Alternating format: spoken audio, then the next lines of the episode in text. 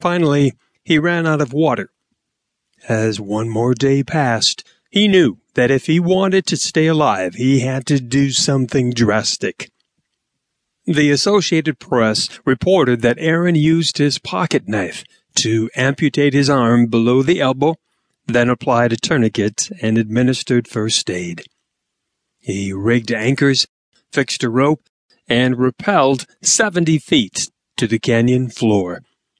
He was hiking downstream to safety when searchers in a helicopter found him.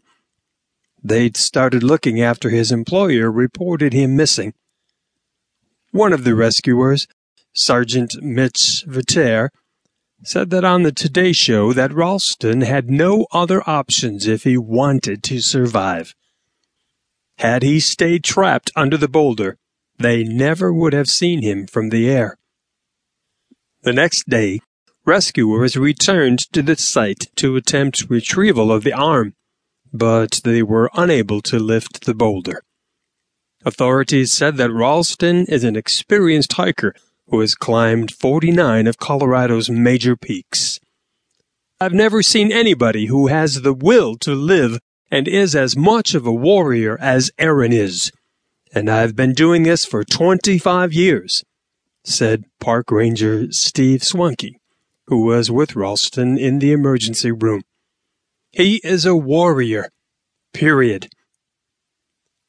Who would deny that Aron Ralston wanted to be free? It took great courage and personal sacrifice to get out from under that rock. Some Christians live, or should I say, they labor under a spiritual boulder every hour of every day. Either they don't know how, or are simply unwilling to make the sacrifice necessary for freedom. They are eternally saved from their sins, but they are not yet spiritually free and victorious in Christ.